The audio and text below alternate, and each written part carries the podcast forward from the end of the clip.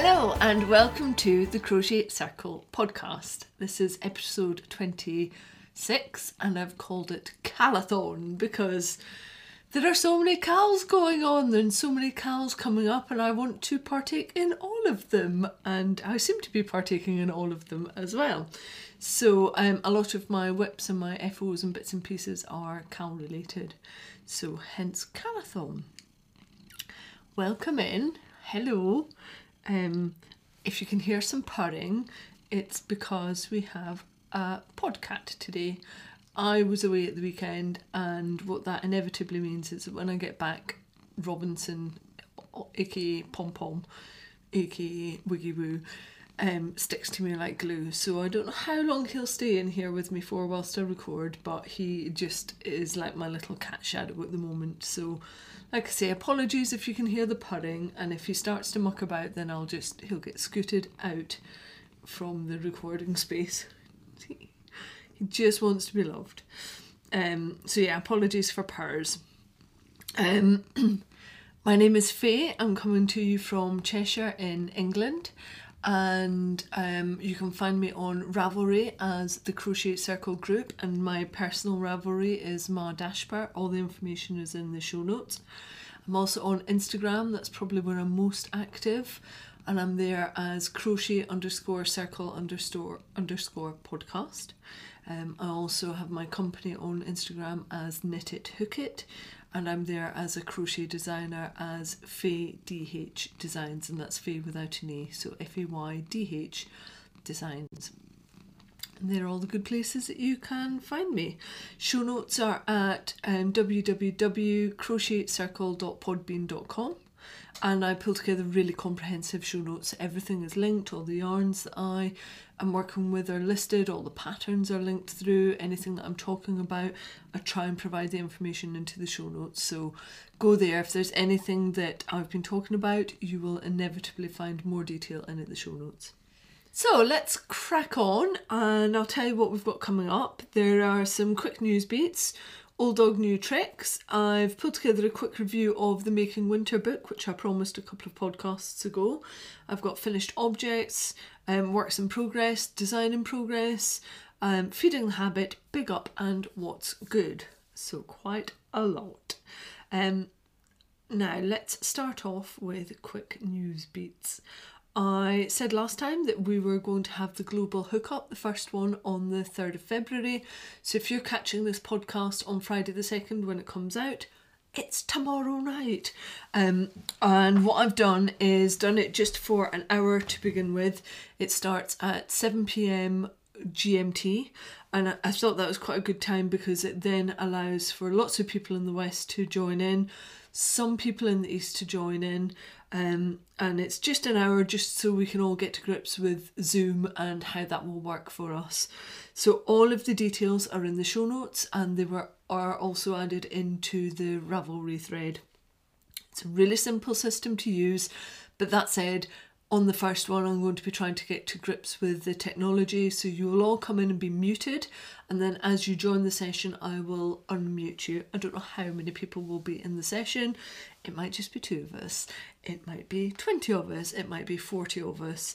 I've gone for a paid-for version so that we can have more than 40 minutes, which is a limiting factor. I didn't think that was enough time. And you can join whenever. Don't feel like you have to be there at 7 o'clock GMT on the dot.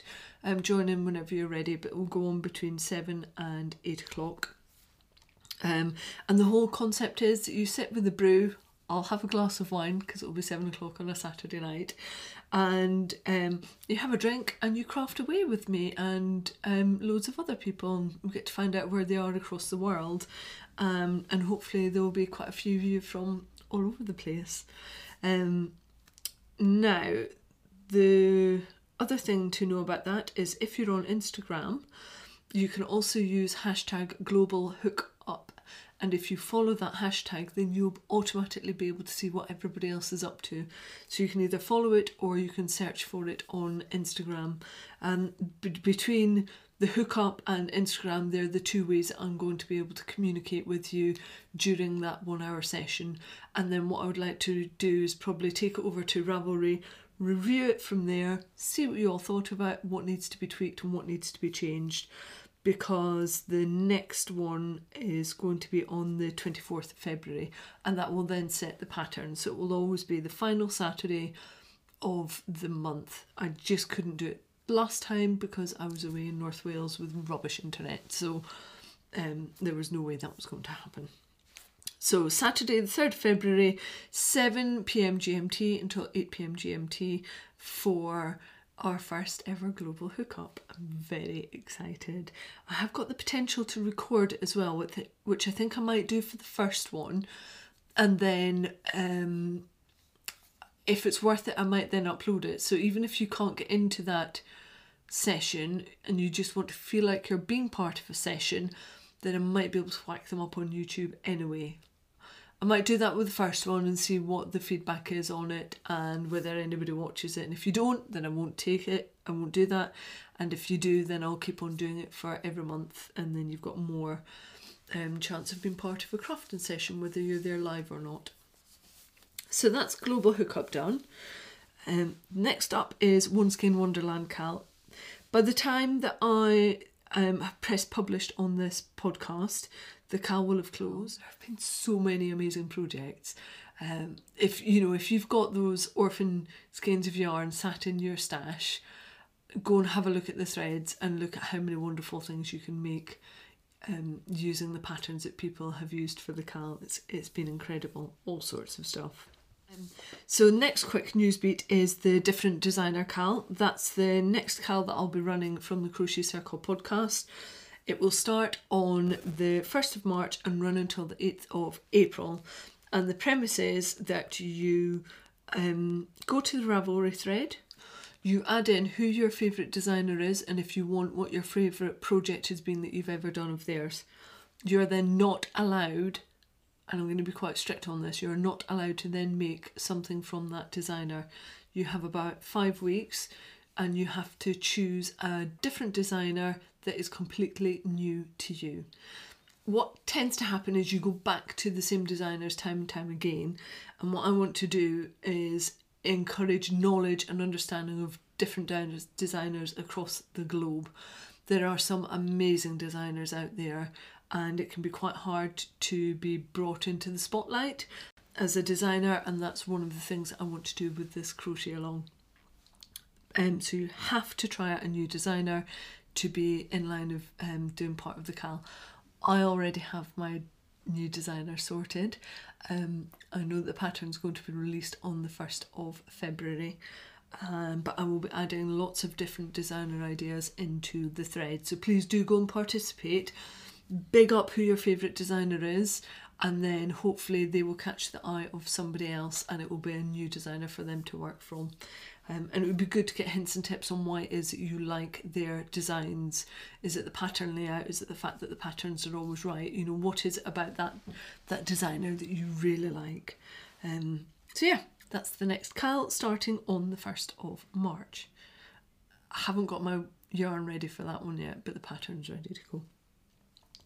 And then the other Crochet Circle CALs that we've got coming up throughout the year, there's the Summer Tops CAL, that will be the 4th of May to the 30th of June, the Vintage Along, 13th of July to the 31st of August, 14th of September to the 26th of October is a Sock Along, and I'm hoping that that's going to be a massive CAL. I'm working on quite a few cool things with that hopefully will involve lots of people and possibly some designs specifically for the Cal from some designers doing sock designs. And then that brings us back round again, a little break, and back round to the 24th of December to the 31st of January for the next One Skein Wonderland Cal, or something that is the kind of 24th of December Christmas Eve cast on. That's what I'm aiming for. And one of the new twists that I want to add to the CALs for this year is, apart from the Different Designer CAL, I want to make WIPs acceptable as part of the potential for your projects.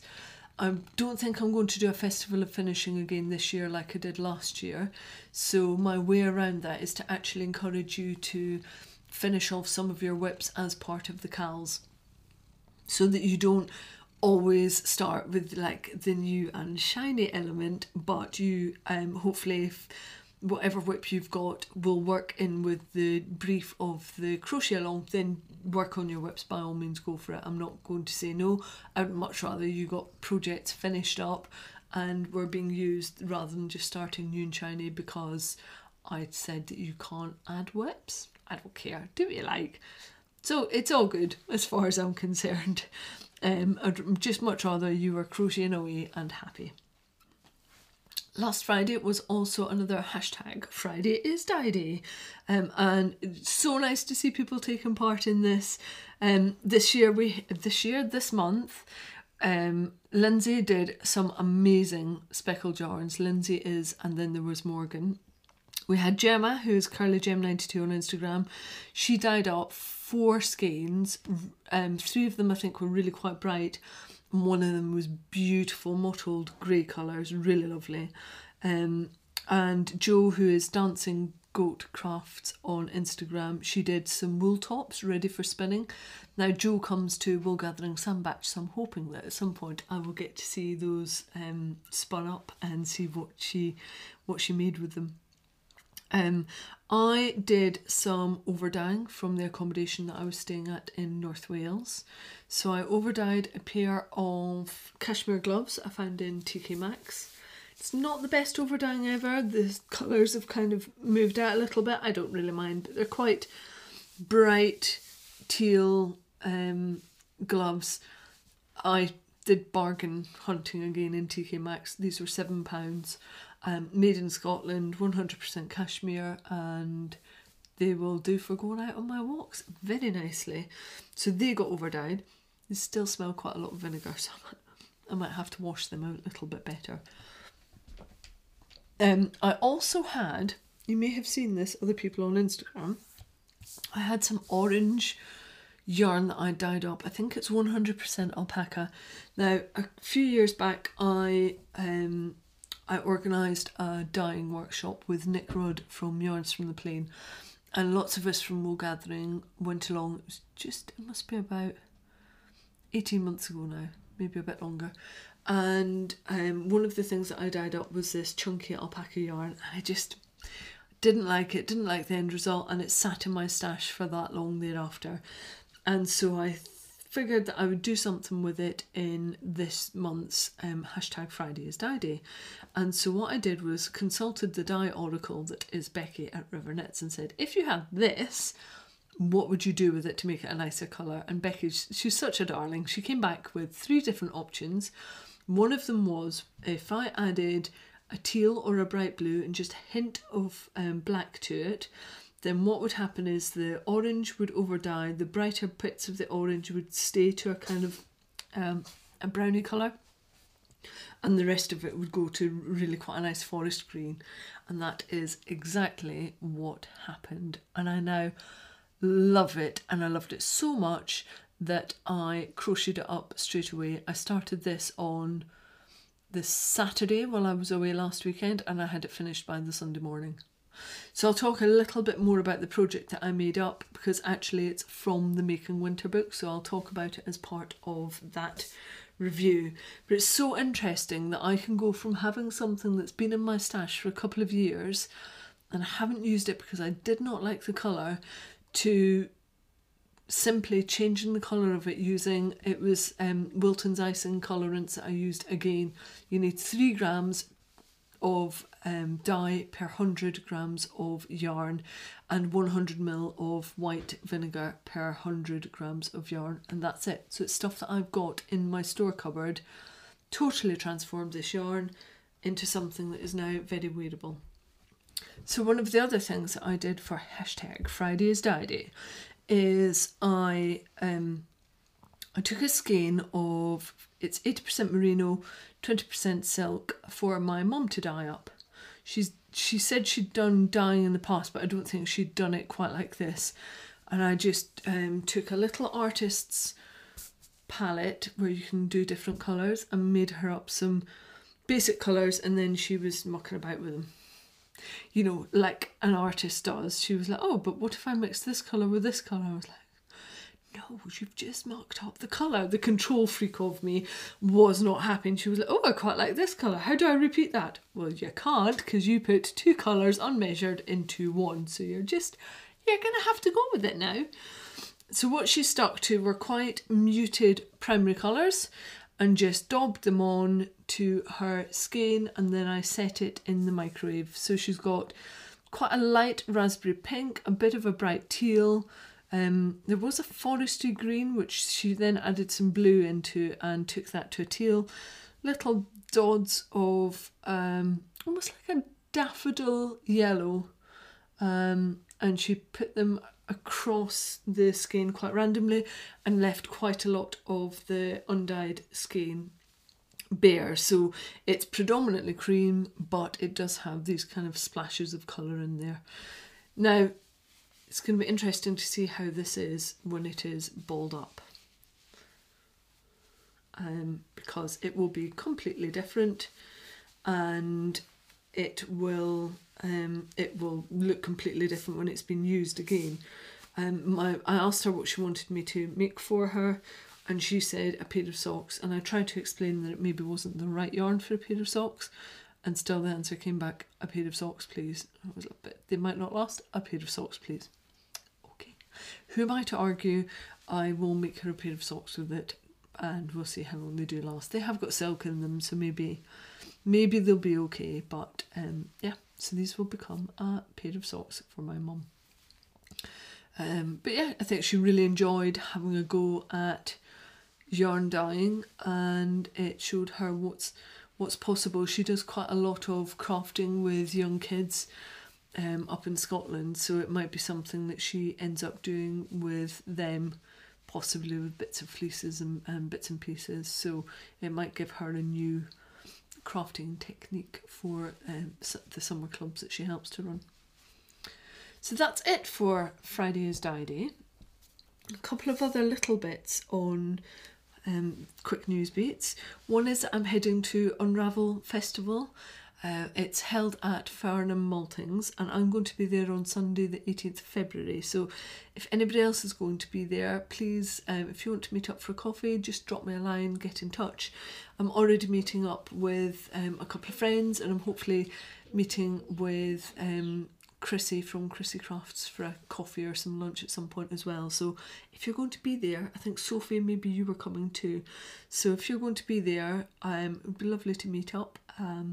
And Helen and Flick and I will be there on the Sunday.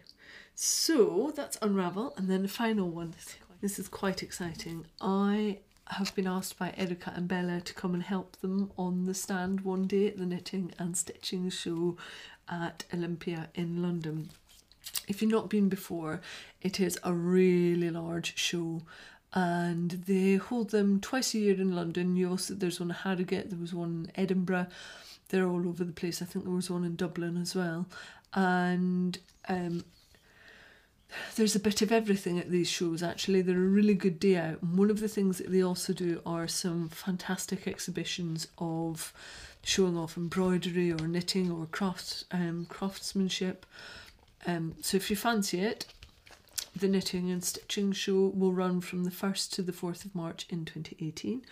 I'm going to be there on the Friday on Erica's stand, which is stand F62. So come along and say hello, and come and see what Erica's got that is new. If you do come and say hello, I promise that one, I'm going to have to wave at you, and two, you will get a hug. It's kind of just obligatory, just yeah, tough luck, you get hugged, that's what I do. So yeah, that will be the Friday, which is the 2nd of March, and stand F62, I'll be on Erica Knight's stand, so come and say hello if you're coming. Right, that's it for quick news beats. So on to Old Dog New Tricks. I've got one quick one for you today. It can be really hard to find patterns online, and not everybody is a fan of Ravelry. And it suddenly dawned on me yesterday that one of the quickest ways I search for patterns is actually using Google Images. And I just thought, well, maybe not everybody takes that same approach, because quite often I will have an idea in my mind of what it is that I want to crochet or knit. And so what I will do is go to see if a pattern like it already exists. And I'm very visually led. So the easiest way for me to do that is to go to Google Images and type in whatever my requirements are. So within the show notes, what I've done is given you an example. So I typed in crocheted asymmetric shawl lace, and it came up with hundreds of options for me. Now, some of them were knitted because the boundaries do get crossed over a little on Google, but predominantly they were crochet. And what that brings up is hundreds of photos for me to flick through and say, that's the kind of thing that I'm looking for, that's not the kind of thing that I'm looking for, and quickly scoot past it. And I find that a much easier way of searching for patterns than going through Ravelry. You can be even more specific, and you can add in 4-ply or DK or chunky, and hopefully that will filter down into the next level of patterns that are suitable for what you're looking for. And then of course, because it's Google, if you hover over the image or you click onto it, it will take you to where that source is. Now, sometimes it can take a bit of rummaging through to get to that source, because it might be an image that's been listed up on Pinterest, and you might have to go into somebody's comments to then find out where the pattern for the shawl is, or it might take you down a bit of a blind alley. But by and large, I find it to be a really quick, simple, visual way of working out whether there's a pattern that meets the requirements you have already set out in your head. So give it a try and see what you think. In the show notes, I have added the link to the search that I did, and I think I'll also add a screenshot in there so you can see, and if I can, I'll upload it here as well. But a really, really quick way of trying to find a pattern. I also use it from a design point of view. If I have got a design in mind, like there's one that I've got in my mind at the moment, so I'll use Google Image to see if anybody has already come up with a similar design. And I will also Google image it for the names of the designs that I come up with, because I don't want to create and name something that somebody else has already used. So it's a really nifty little trick to use Google Images and make sure that you get the information that you want out of it, and quickly. The main thing is it's really speedy. I also mentioned in episode 24 that you don't have to do loads of stuff on Instagram to be part of the Instagram community, and I think quite a few of you have joined Instagram on the back of that. So if that's true and that's you, hello and welcome in. And I hope you're enjoying it. I hope you are finding it to be the positive, collaborative community space that I find it to be. And if you hummed and hawed about it after I spoke about it in the January episode, then go forth and have a look and see what Instagram has to offer, because it is a really lovely space. So let's move on to finished objects. First up really has to be the cardigan of doom. It is finished. I finally posted it off to Fraser at the beginning of last week. I'll pop some photos in the show notes and I can show you here what it looks like. I used Cascade Heritage in the shade Dark Plum, which is number 2632. I was ecstatic to get this off my needles. I really did not enjoy this project whatsoever. I don't mind the knitting rows, but it was the purling back rows I really hated. And then, you'll love this, two things happened. One, last night I was trawling through social media for something and I saw a reference to backwards or mirror knitting, which means that when you get to the point where normally you would turn to purl back, you don't. There's a way of almost reverse, do it just going from your left needle to your right needle. So you don't turn your work, but you do almost like a reverse purl, which is a lot easier than doing a purl. So I said last time that I will never do a 4-ply cardigan ever again. I certainly will never do one for somebody else, but I might do one for myself if I can master mirror or backwards knitting, because it looked so much easier. I just hate doing purls, so that would be a new technique for me to learn as well. And thing number two was I had posted, I used my Hermes for a lot of my parcels, and I had posted it off to Jenny and Fraser, and by Wednesday it hadn't arrived, by Thursday it hadn't arrived, it was saying it had been delivered, Jenny didn't have it. I left it over the weekend and then contacted Jenny day before yesterday on Monday, thinking, well, maybe it's arrived, they're really busy, they've got young kids, they might have been away this weekend, but it would be, it's unusual for them not to say the parcel's arrived, thank you. And I spoke to Jenny and said, has your parcel arrived? She was like, no. No! I sent the cardigan of doom to the wrong address. I nearly cried. 100 hours worth of work, and I sent it to the wrong address. Where they live down south, I won't give you their address, but there's an avenue version of it and there's a road version of it, and I sent it to Avenue and they live on the road version. Now it's only like a 7-minute drive away, but I sent it to the wrong address. Fraser had to come home from work and go to this Avenue version and knock on the door and ask whether they had a parcel for Jenny and Fraser, and thankfully the people that had signed for it had it sat there, and Fraser got his parcel of his cardigan of doom. But what a total plum that after all of that effort I sent it to the wrong address. And you know, as I was typing it into the My Hermes site, I was like, yeah, I'm sure this is right, I'm sure this is right, because I couldn't be bothered to go back through my phone and double check what their address was. They moved at the back end of the summer last year, so normally I would know their address like off pat, it would be fine, but I just couldn't be bothered to go and check my phone with 100 hours worth of cardigan in the balance. Lesson learned on that front. So I got a nice photo of Fraser opening up his parcel when he got home. What a plum though. I'll never make that mistake again, ever. I think what I need to do is just be in a position where I can pass things to people by hand and not rely on posting stuff like that out, because my heart, yeah, I was the idea of that cardigan going missing and me never getting it back, or the people that received it at the other end just going, well, this isn't us, and you're chucking it away. So yeah, that's FO number one with mistakes learned. And I did learn some other major lessons with this thing. I've written down number one, never knit a 4-ply cardigan ever again. But actually, if I do get to grips with mirror backwards knitting, then I might have to renege on that one. Two, don't make big items for other people. I've learned that I just don't enjoy it. If I'm going to put that much time and effort into it, I want it to be for me. I know that probably sounds really selfish to some people, but I rarely think that people appreciate the things that you do as much as you would appreciate that in time for something that you do for yourself.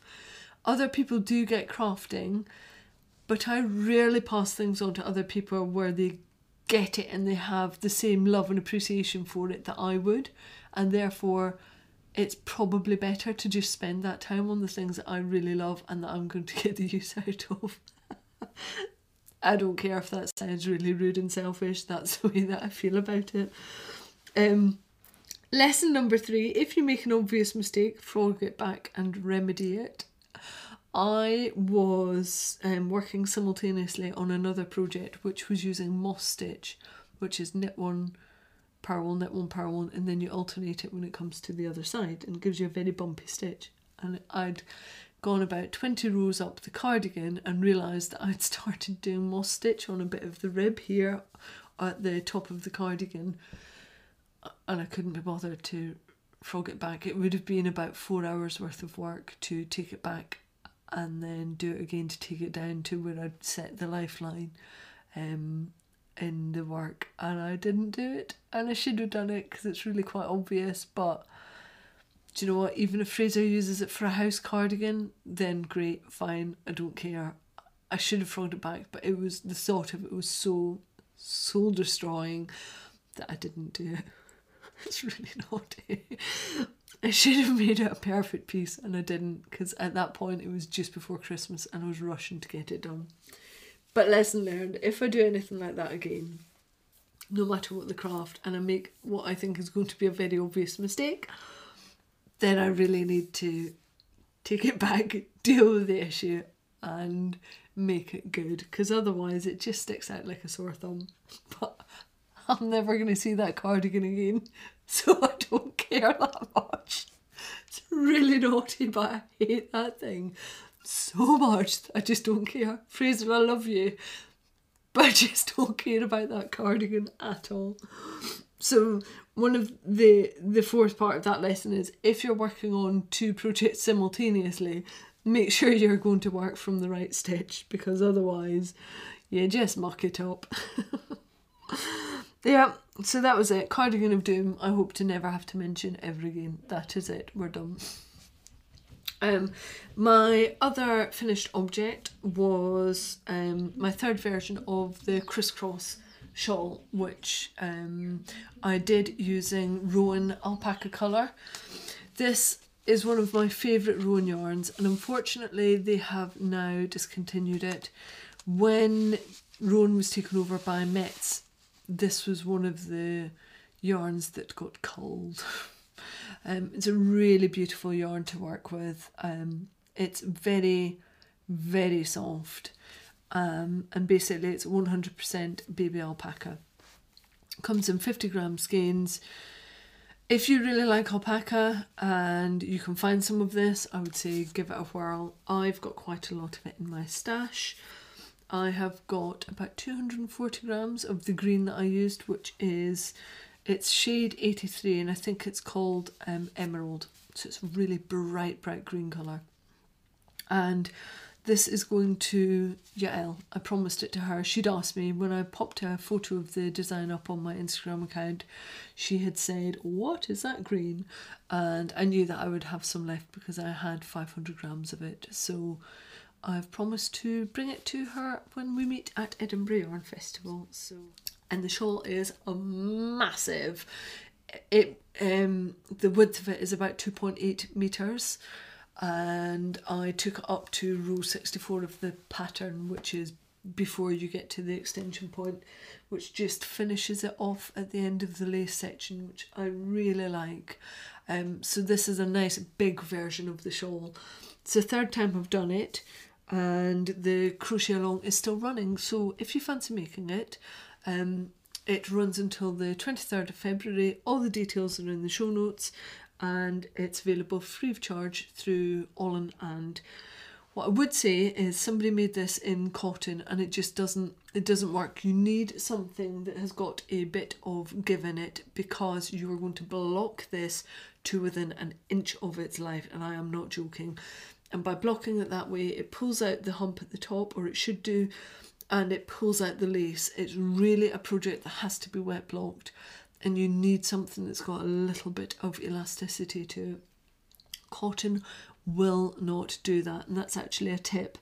If a designer says do something in wool or doing it in a specific yarn, that design is set to that yarn. So if you then change the yarn content around and move to something like cotton or linen instead of 100% wool, you are inevitably going to get very different results, and you just have to be aware of that, because cotton and linen just don't have elasticity in the same way. You're going to get a very different project at the end of it, and quite often I think with cotton it contracts quite a bit and linen can grow quite a lot, so you're going to get a very different project.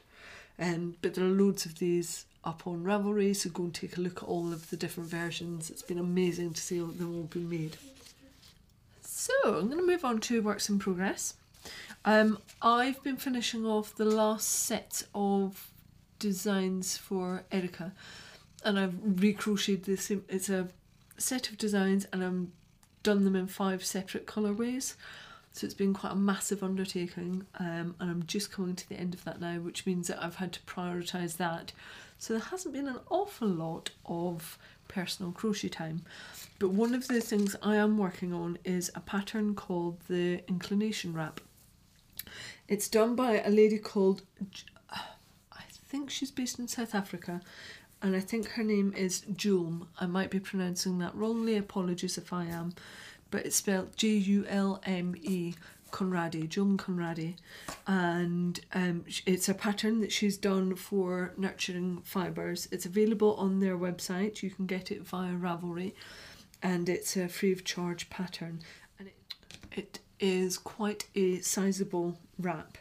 I'm not quite sure how I'm going to wear it yet, but I will get to grips with it when I have finished it. And basically it starts with 100 stitches, and then you create a little right angle at the very beginning couple of rows, and then as the piece grows, it's using linen stitch, so as it grows the right angle moves up, so you've got this lovely diagonal part to the pattern.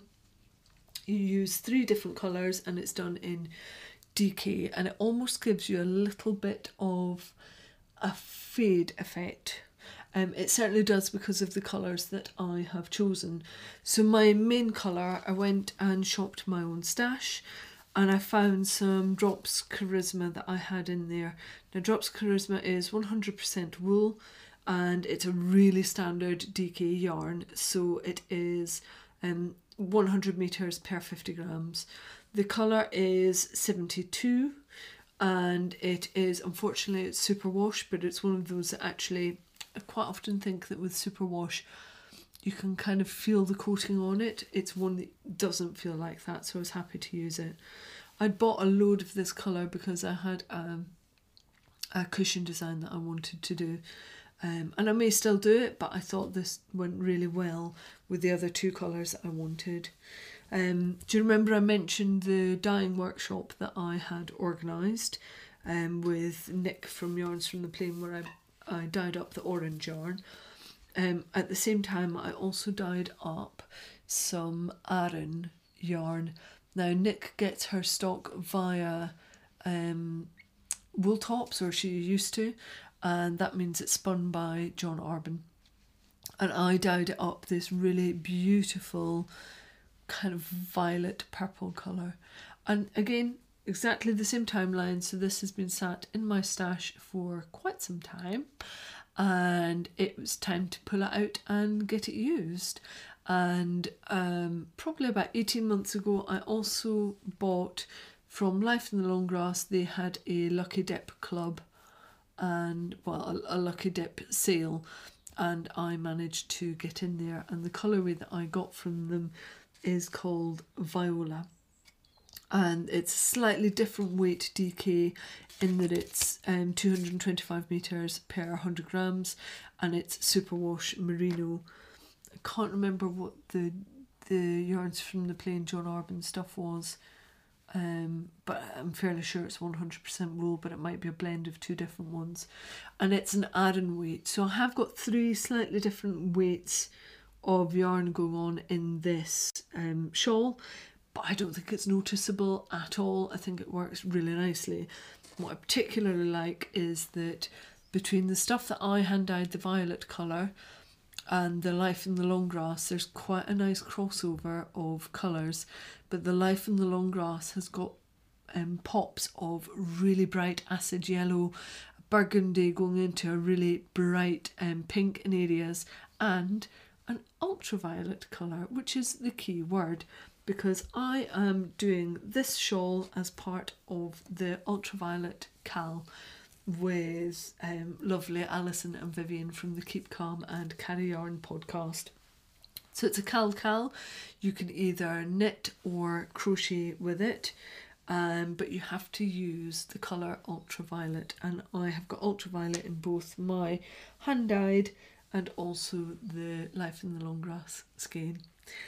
I reckon I've got maybe about another 20 hours put into this shawl, and then I have finished with it, maybe a bit less, because the rows actually work up quite quickly.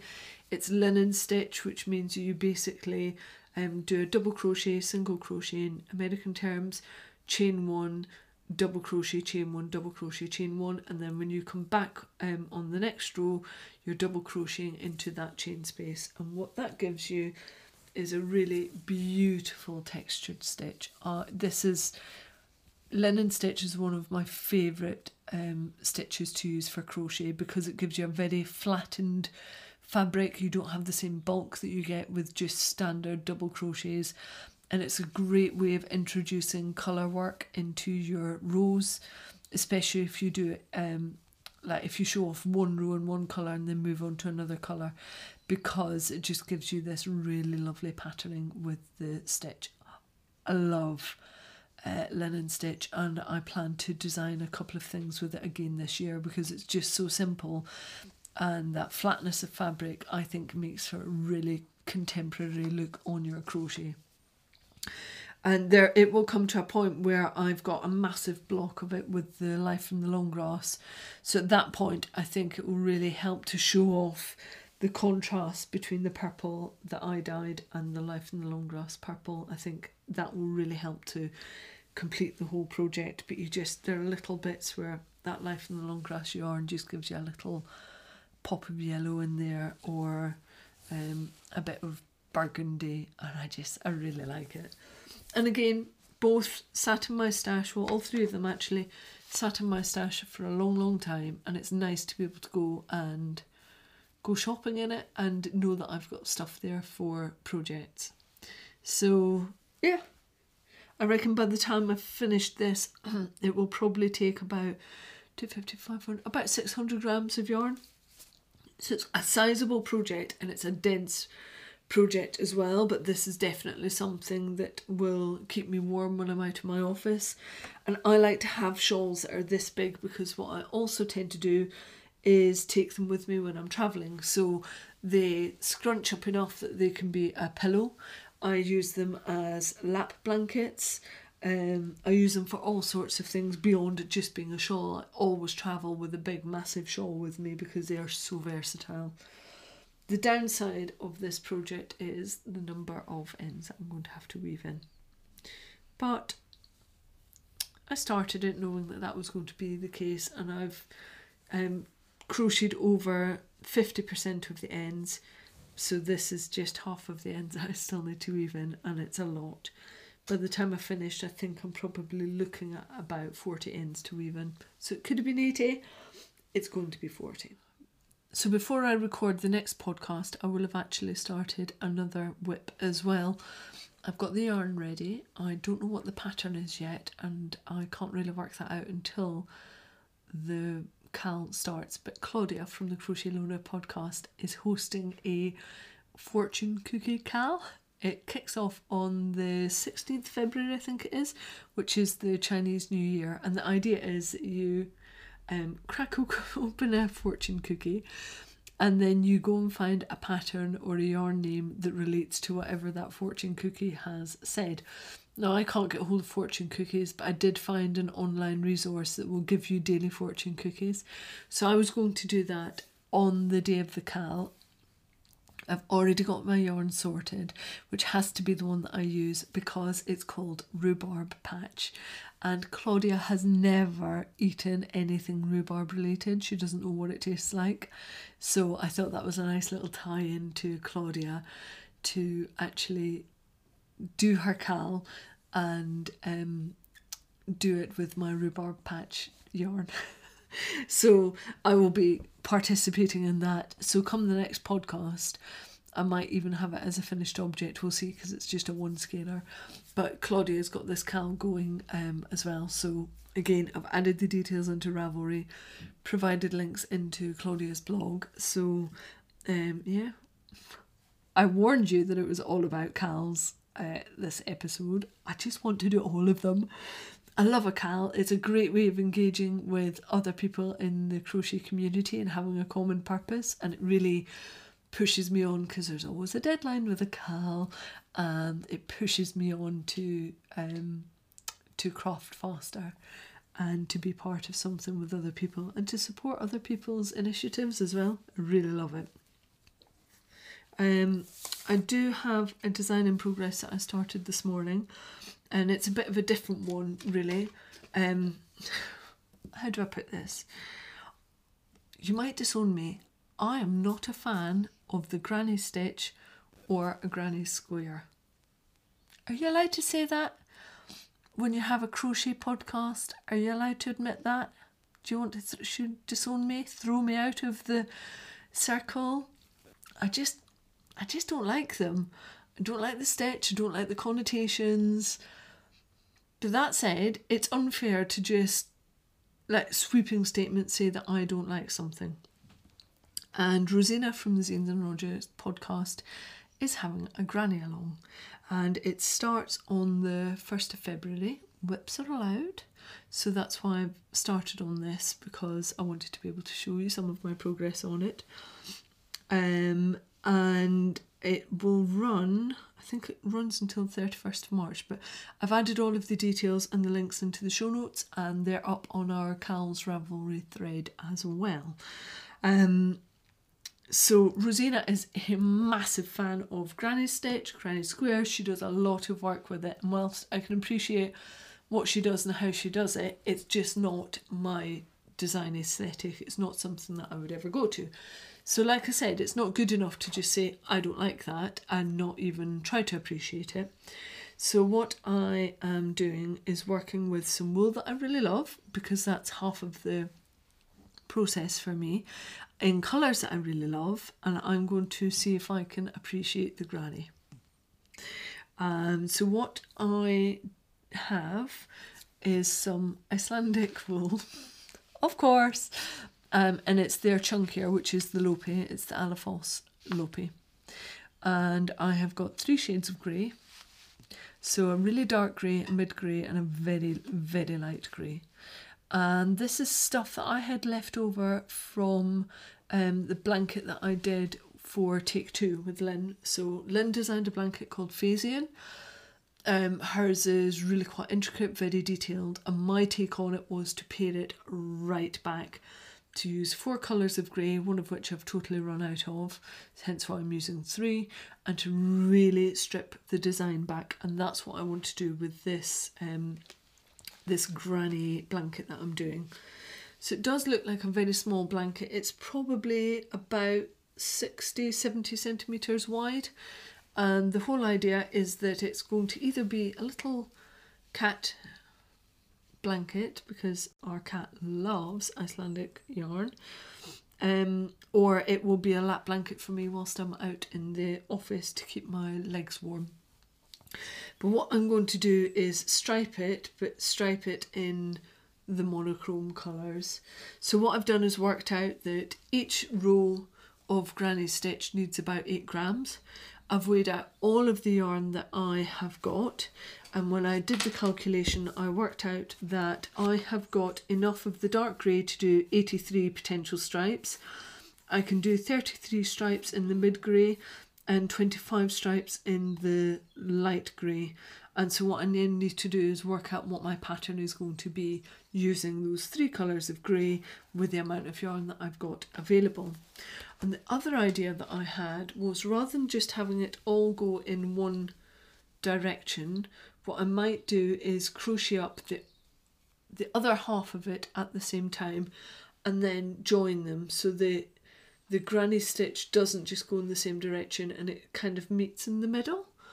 I think that might also help with my yarn management, because this yarn that I'm using can go quite thick and thin, which means that although I've measured it, doesn't really mean an awful lot when it comes to the end usage, because one ball might be incredibly thin, so I've got much more meterage in it, and one ball might be incredibly thick, so I've got less.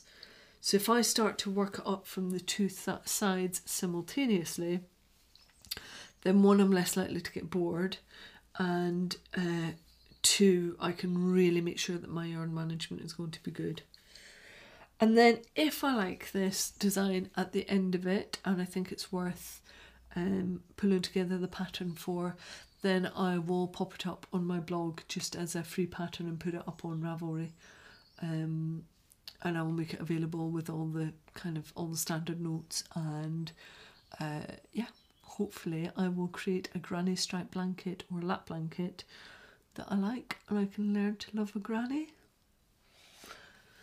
I can see the beauty of it and the repetitiveness of the stitch. I can see why it's a really good go-to project, because it isn't too demanding.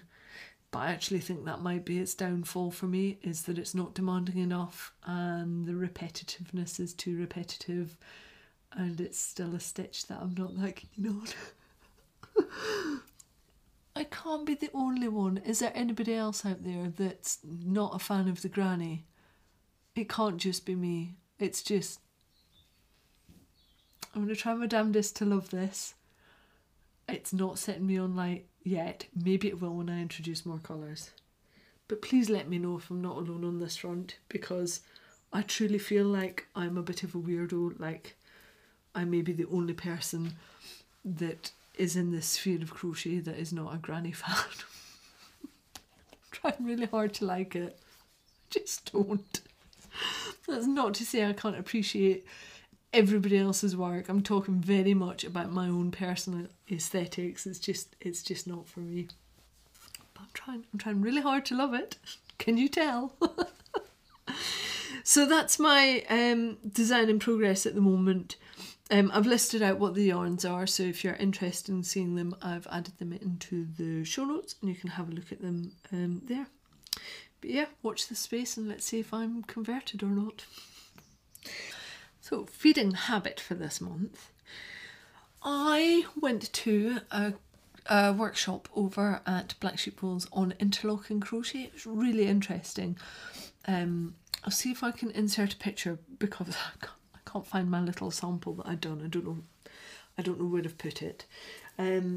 But it's a really interesting technique. You use two colours and you basically crochet a bit like doing front post and back post, and it gives you one colour over the top of the other. I'm really not explaining it very well, so please do go to the show notes. I will have found the sample and I will have popped a photo up here. The tutor was a young guy called Graham. He was really good, really enthusiastic and good fun. And I loved doing the afternoon workshop with him. But it also meant that I could meet up with a few people at Black Sheep Wools in the morning. And both my friend Catherine and Catherine from the Crofton and Treats podcast were doing the workshop. My friend Lindsay came through, and Charlie and Katie popped their head round the corner for a wee bit as well. So we had a nice little session of sitting and crafting and drinking coffee and eating cake and crocheting. It was really lovely. One of the things that happened was that Catherine and I swapped goodies for our respective podcasts. So some of my feeding the habit, or rather a lot of my feeding the habit, comes from Catherine, and some of it is for you guys. So because Lindsay and other Catherine were there, I got them to pick which ones they thought would be good podcast prizes. And so Lindsay picked this one, which is called Rebecula, and it's bright orange with cream and kind of peachy pinky, going into a peachy pinky brown as well. Really lovely colourway, and it is 25% Massom, 25% Romney lamb's wool, 25% British alpaca and 25% blue-faced Leicester. Now, one of the things that Catherine really focuses in on is British yarn and British breed wools, and that's one of her specific things within her Etsy shop, and I've provided links in the show notes for where you can find Catherine's stuff. I've worked a little bit with Catherine's yarn previously. She gave me some back at Edinburgh Yarn Festival, and I made a headband with it. Really beautiful colours. She's got a lovely colour sensibility, Catherine, and that matched with her love of British breeds. You know, that ticks all of my boxes. So this one, the Rebecula, is chosen by Lindsay, and that's going to go out as one of the One Skin Wonderland Cal prizes. So somebody is going to be getting their little paws on this, and it's actually 700 yards, so it's a good lace weight. This would make a pretty good sized shawl out of this one skein, so it seemed very appropriate that it was going out as a One Skin Wonderland prize. That was number one, and exactly the same weight but a different colourway. This is called Malham Tarn, and this is one that Catherine has given me, and it's teals going into a bright blue, bright green and speckled effect, and some of the undyed natural again with the cream. And exactly the same blend. As I said, it's called Malham Tarn and 700 yards per 100 grams. And I am going to design something with this one. So you will see this one coming through the process at some point this year. I've already started the idea for the design filtering through my head, but it's going to be using quite a large hook size. And I think the design is going to be based on an hourglass. That's what's kind of filtering through. I really like sometimes when I've got yarn in and it just, I keep it on the side and I squish it and I look at the colours and I let it filter through, and then the design comes out the other end. It's like a little, it's like my brain is a little spaghetti machine and yarn comes in one side and a design pops out the other, and that's how it works with some yarns for me. And yeah, this one I think is going to be quite a nice large shawl based on hourglasses somehow. We'll see if I can pull that one off or not. And then Catherine, not Crofton and Treats, but you'll know her from Instagram. This is Catherine, Cat Lady, who has 7 Norwegian forest cats. I talk about Catherine quite a bit on the podcast, so you'll know who it is that I mean. The ones that she chose, because she said they can't be split up because they go so well together, and she's right. It's a beautiful mid-grey colour which is called Pewter, and a very light teal which is called Vintage Teal, and they are just gorgeous together. And they are Teeswater based with 350 yards per 100 grams. It's pure Teeswater lamb's wool from a single farm, woolen spun in Yorkshire, not superwash. We like not superwash.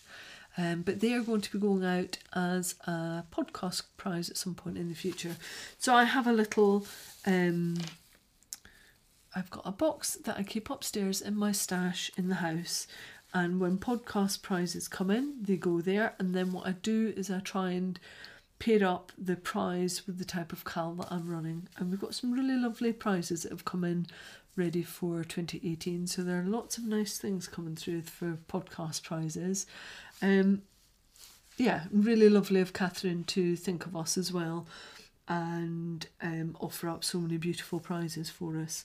Now, the other thing that Catherine gave me were, really generous, 6 balls of British breed specific yarn.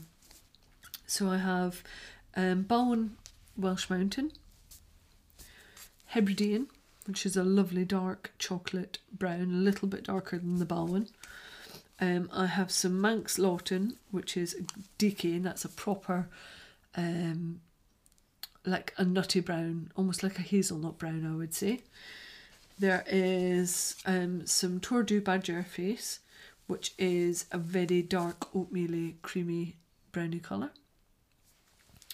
And some BFL Cross. I don't know what it's crossed with. Oh, I do. This wool is prepared from fleece from one flock of sheep born to a BFL ram and a swail deal. It's not a blend, so it is the crossbreeding of the two. A swail deer, one of my favourite sheep to look at. They're absolutely beautiful, and that is a very nice cream colour, and it's got a real buttery texture to it. It's very nice. And the final one is Svartblaze DK, which again is quite a rich brown colour, almost got like a reddish tone to it. Now, I've said before that what I'm doing throughout this year, and I'm going to keep on going with it, is looking very specifically at British breeds and using the same breeds that Louise Scully has set out in Knit British, because it means you've got a great resource that you can go to if you want to learn more, and I can provide notes over to her show on her Ravelry thread and pinpoint where it is you can go and learn more. But what I'm doing is pulling together swatches, knitted and crocheted, and rather than me talk about them every single month in the podcast, what I'm going to do is feature, it will either be every 3 months or every 4 months. I will talk about 4 different breeds, because that way I can show you in a better capacity. You've got more ability, I think, to be able to compare and contrast and look at how they differ, and it means I can just pull it into one succinct amount of information for you. So if you're really not interested in British breeds, you don't have to listen to that bit, but I will have pulled it all into one bit of information. But I fully expect that over the coming months of 2018 and beyond, that all of these breeds will also be coming up, some of them at least, within Louisa's wool exploration for 2018. And because of Catherine, I've got them sat there ready to go. So if you fancied having a go at some of the British breeds, take a look at Catherine's Etsy shop, because she's got these available. I think she does them in kit form, and you can get them as individuals as well. And they're very sheepy. I just, oh, some more than others. Really sheepy is the Tordu, Badger, and the Svartblaze, of course, and Hebridean. They've got such a sweet, grassy, nutty smell to them. I just love smelling all things sheep. So, you know, what a little treasure trove to be given, and for prizes for the podcast. So thank you, Catherine. It's very, very nice of you. She's got the Crafternoon Treats podcast, and I'm sure you all know she's got a huge amount of followers and people that watch. But if you haven't happened across her, have a look at Catherine's podcast. She's similar to myself in that she likes to be really informative. It's not just about FOs and whips. She goes into techniques and things like blocking, all sorts of bits and pieces. So if you like this podcast because you get a lot of information in it, then you'll also love Catherine's podcast. I'm fairly sure of that. She also goes out a lot more frequently than I do. So she generally podcasts, you know, every week, every other week. So there's quite a lot to go at that you can get from Catherine's podcast.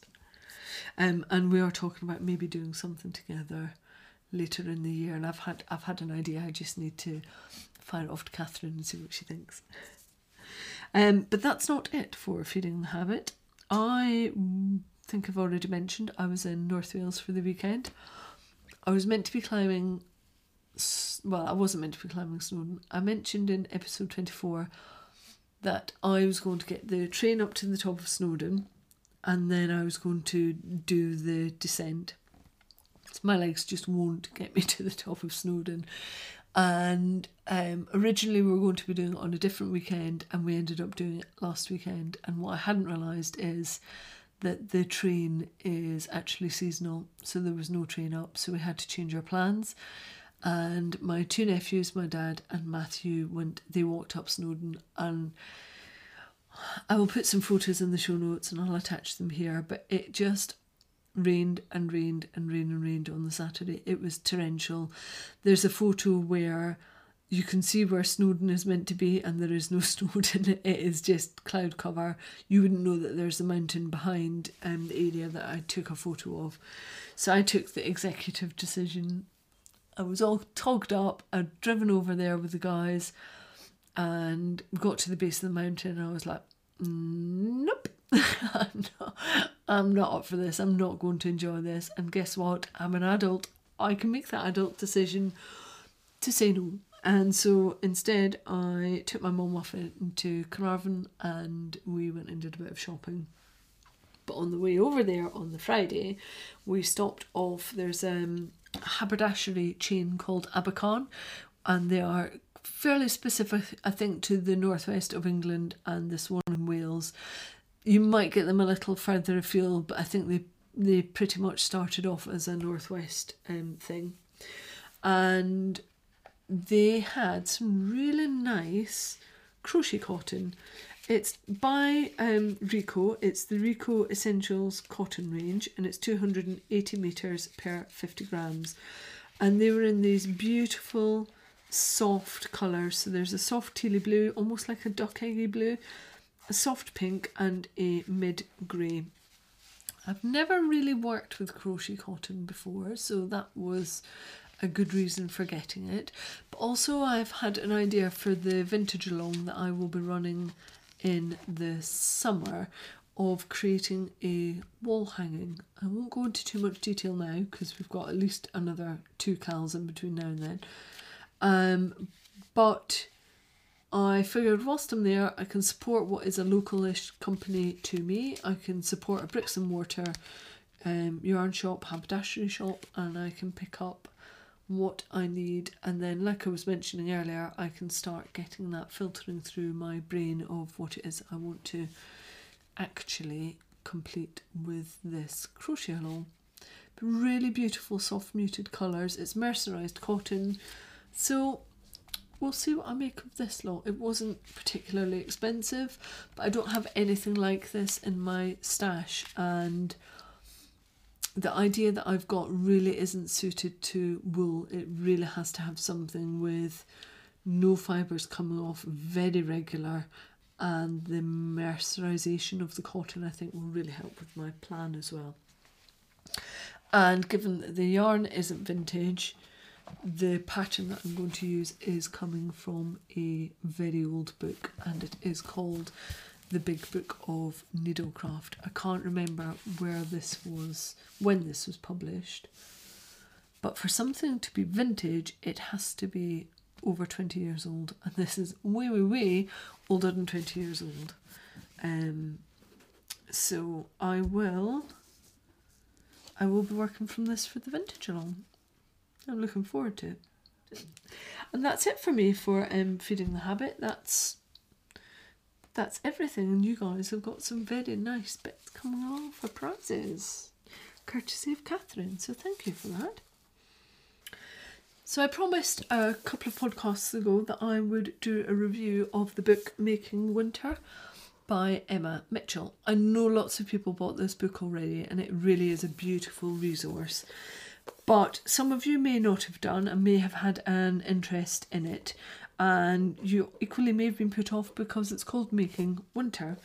So what I wanted to do was just talk briefly about the book and what I thought of it.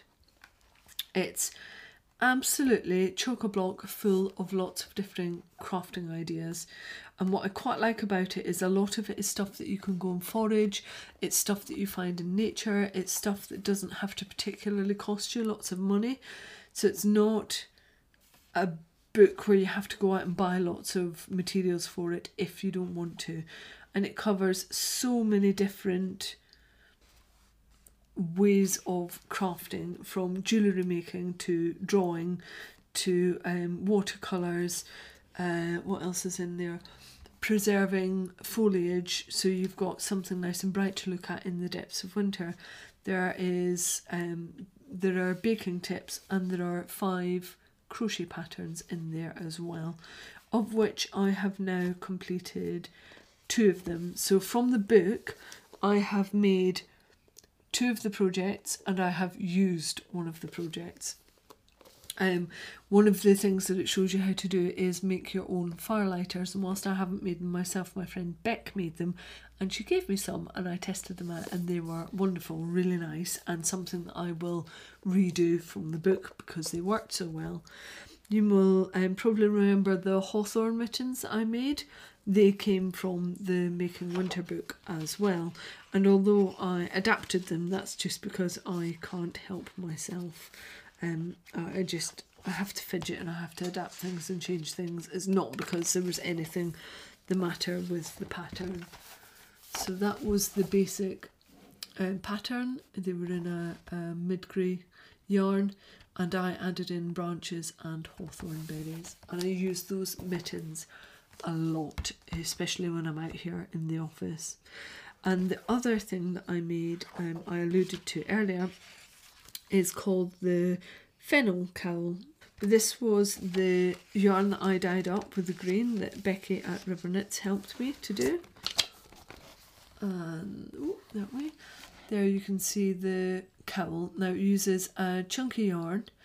I actually used something that was slightly chunkier, so instead of the 100 grams I used 200 grams, and I did an extra 2-row repeat so that I have got an extra fennel head in there, and it was a really nice, easy, repetitive pattern to do. and it's a lovely warm chunky cowl. Pattern was perfect, no issues with it. Very easy to adapt. Of the 5 crochet patterns that are in this book, they all seem really quite nice and simple. There's nothing too tasking about them. The photography within the book is absolutely beautiful, and each project is kind of 2 to 4 pages long, so again it's nothing too arduous. It seems to be really nicely laid out.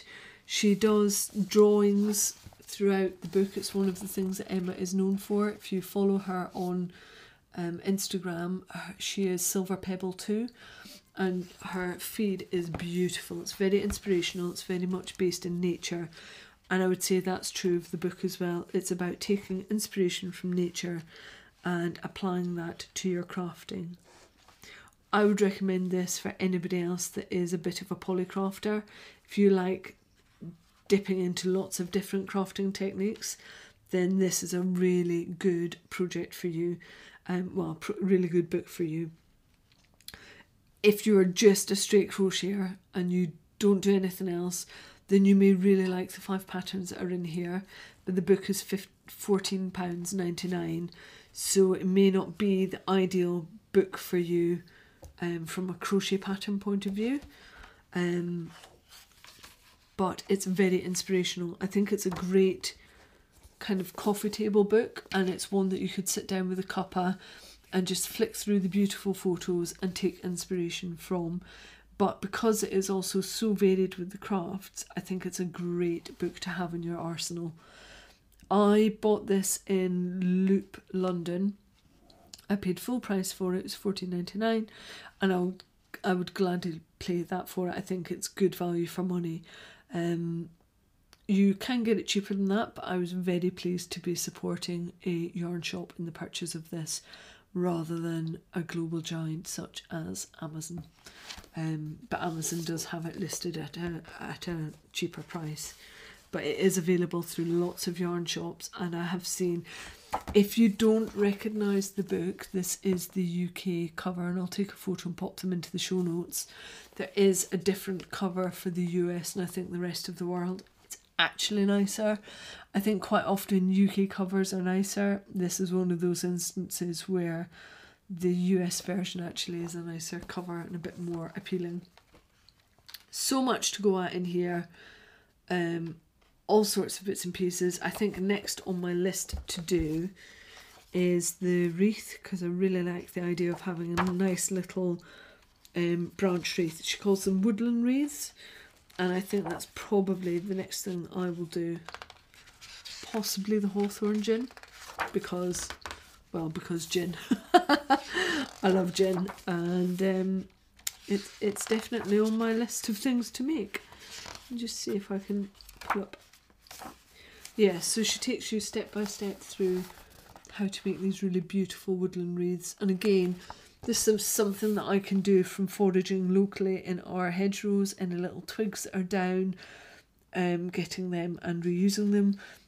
The idea is like when I strip back some of the ivy that we've got growing on our dry stone wall, then putting that ivy to reuse. I just like the idea of not wasting things and using nature as my material source. So yeah, really lovely book. I've provided all the details in the show notes, and I will pop some photos up in there too of the projects that I have made. And yeah, lovely book. But what I would say is, don't be put off by the fact that it references winter. Lots of the projects in here can be made right the way throughout the year. There's also a hashtag Making Winter on Instagram, so if you want to go in and look at some of the projects that people have made, go and have a look at that hashtag. I took a little peek at it last night. There's so many beautiful projects and so much inspiration taken from that hashtag as well. It's very, very much based in nature, which is something that appeals to me wholeheartedly. So yeah, Making Winter by Emma Mitchell. I have put a full book review of this up on my blog, and I've provided a link to it from the show notes as well. Lovely book. So it has been a little while since I did a big up, just because there's been so much else going on. There are so many crochet podcasts popping up, and so I have got 4 for you to go and check out. They're in varying degrees. Some of them have got kind of 10-11 episodes out, some of them have got a couple out, some of them have got even more than that. But this, I'm just letting you know, these are people that I've just been coming across, so I want to point you in their direction. There are lots of things that appeal about different podcasts, so I'm just going to keep on telling you about them, and some of them may land and some of them may not. But I'll just, if you also have a crochet podcast or a podcast where you talk about crochet, come and wave at me and say hello. There is no shame in that, and I will highlight you, because different things appeal to different people, and I'd rather everybody knew about all the different crochet podcasts that are out there for your viewing pleasure. So first up is Mickey Midge Crochet Podcast. This is Michelle. She's based in the UK. She's been podcasting for a few months now. She tries to go out weekly, and she's actually just starting a springtime cal. It's due to start on the 14th of February, and the idea is that you crochet something which is spring themed. It's on YouTube, and I've popped a link into the show notes. Next up is Talia Louise Crochet. Natalie has got a couple of podcasts out so far. She's based in Australia, and she works on quite a large range of projects with different yarns. I think she's aiming for a monthly podcast as well, and she does like a bit of the old hand-dyed yarn, does Natalie. So go and check her out. Again, linked in the show notes. Elizabeth from Earl Grey Crochet. She's been podcasting for about 7 months now. She crochets all sorts of things, and she makes a lot of amigurumi. She's good fun, based in Australia, and like really full of enthusiasm. Elizabeth is actually going to be running a blur shawl cal. So if you haven't done the blur shawl yet, it's one by Dion from Edinburgh Designs. She's going to start that cal on the 31st of March. Guess who's in for that one? That would be me. I actually already have the pattern and just hadn't got round to it. So I'm going to be adding that one into my list.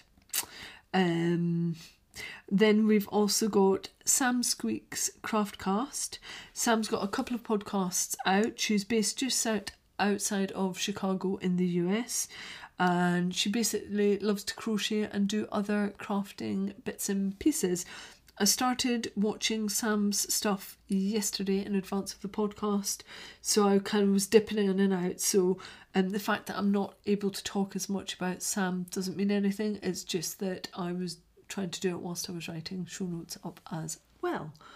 I'm sure there are more out there. So if you've got a favourite podcaster that I haven't mentioned, let me know. The other thing that I'm thinking about doing is, as I do in Ravelry with the Cal thread, also producing a podcaster's thread, so you've got one point of resource to go and try out all of these different podcasters and vlogcasters. So if you think that would be useful, wave at me, let me know. And like I say, if you've got a crochet podcast, wave at me, let me know that you're there. I'd love to be able to highlight you and let other people know what you are up to. That's how people have come across me, and that's what makes this a great community, is that we're sharing and collaborative. So yeah, let me know who you are. I'd love to be able to check you out. Yeah, that's it for big ups for the moment. So the final bit is what's good. What's good is I had a really nice day up at Black Sheep Wools, because I got to spend time, well, I went twice actually, it's a bit naughty. I went once to go and do the workshop and meet up with Lindsay and Katie and Charlie and Catherine, and it was really nice. The workshop, like I say, it was good fun. And then I went up about 5 days later to meet up with my friend Lucia, and she and I just sat and crafted and drank coffee. I'm lucky that I've got such a nice local yarn shop in Black Sheep Wools, and they've got a cafe and they do good coffee and really nice cake. And whilst it's not on my doorstep, it's about 40 minutes away, but it's definitely what I would consider to be my local yarn shop. And I managed to have a natter with Sarah, who her and her brother, it's their shop basically. They have Black Sheep Wools, it's a family run business, and so I managed to get a bit of a catch up and a natter with her, and it was just really nice. So what's good is that I've got that, not quite on my doorstep, but I've got a really good local yarn shop, and I'm appreciative of that because lots of people don't. And also just the community, the fact that I've got people that are local and people that I know through the podcast that I can meet up with and sit and crochet and craft away with, and it's really nice, and I appreciate having that in my life because I work from home and I'm on my own a lot of the time. I'm out here in the office. Matthew and I meet back up for lunchtime if he's here, and then I tend to go in at about 6, half 6 at night, so I'm out here for a lot of hours on my own, and I'm really appreciating the times I'm able to go out and meet with people. Like sometimes I go to a Thursday morning crafting session and I'll work on my designs, but I'll sit and do it with people, or same at Wool Gathering once a fortnight. It's just really nice to have that space with other fellow crafters and be enthused by them. That's what's good, how much you guys inspire me to keep on crafting and be good at what I do, really try hard and strive to be good at what I do. Right, I think that's it. You know where to find me if you want me. Thank you for tuning in as ever. Thank you for subscribing and liking and commenting, and be part of the Ravelry group and engaging with me on Instagram. Yeah, I think that's it. So I shall see you, if you're joining in, I'll see you at the Global Hookup on Saturday night, or I'll see you on the one on the 24th, or I will see you on the next podcast at the beginning of March. Until then, thank you very much. Bye bye. Bob, say bye. You're so cute. You're a pain in the backside, but you're cute. Bye-bye. Are we done? Are you disgruntled? Am I just walking you up? Am I a mean mummy? Should we go and get lunch? Because you have been sick everywhere.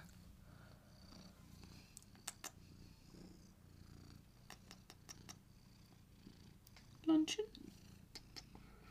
Ready for lunch?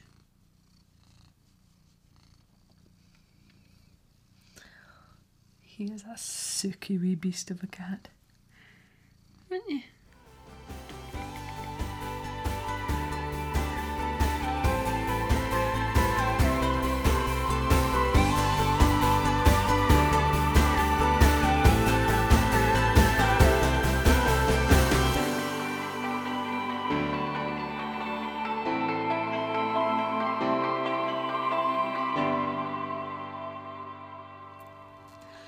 Hello and welcome to the... Are you putting me off? See, normally I'm really good at this stuff now. Is it you? Have you got evil kitten powers? It makes me fluff things up.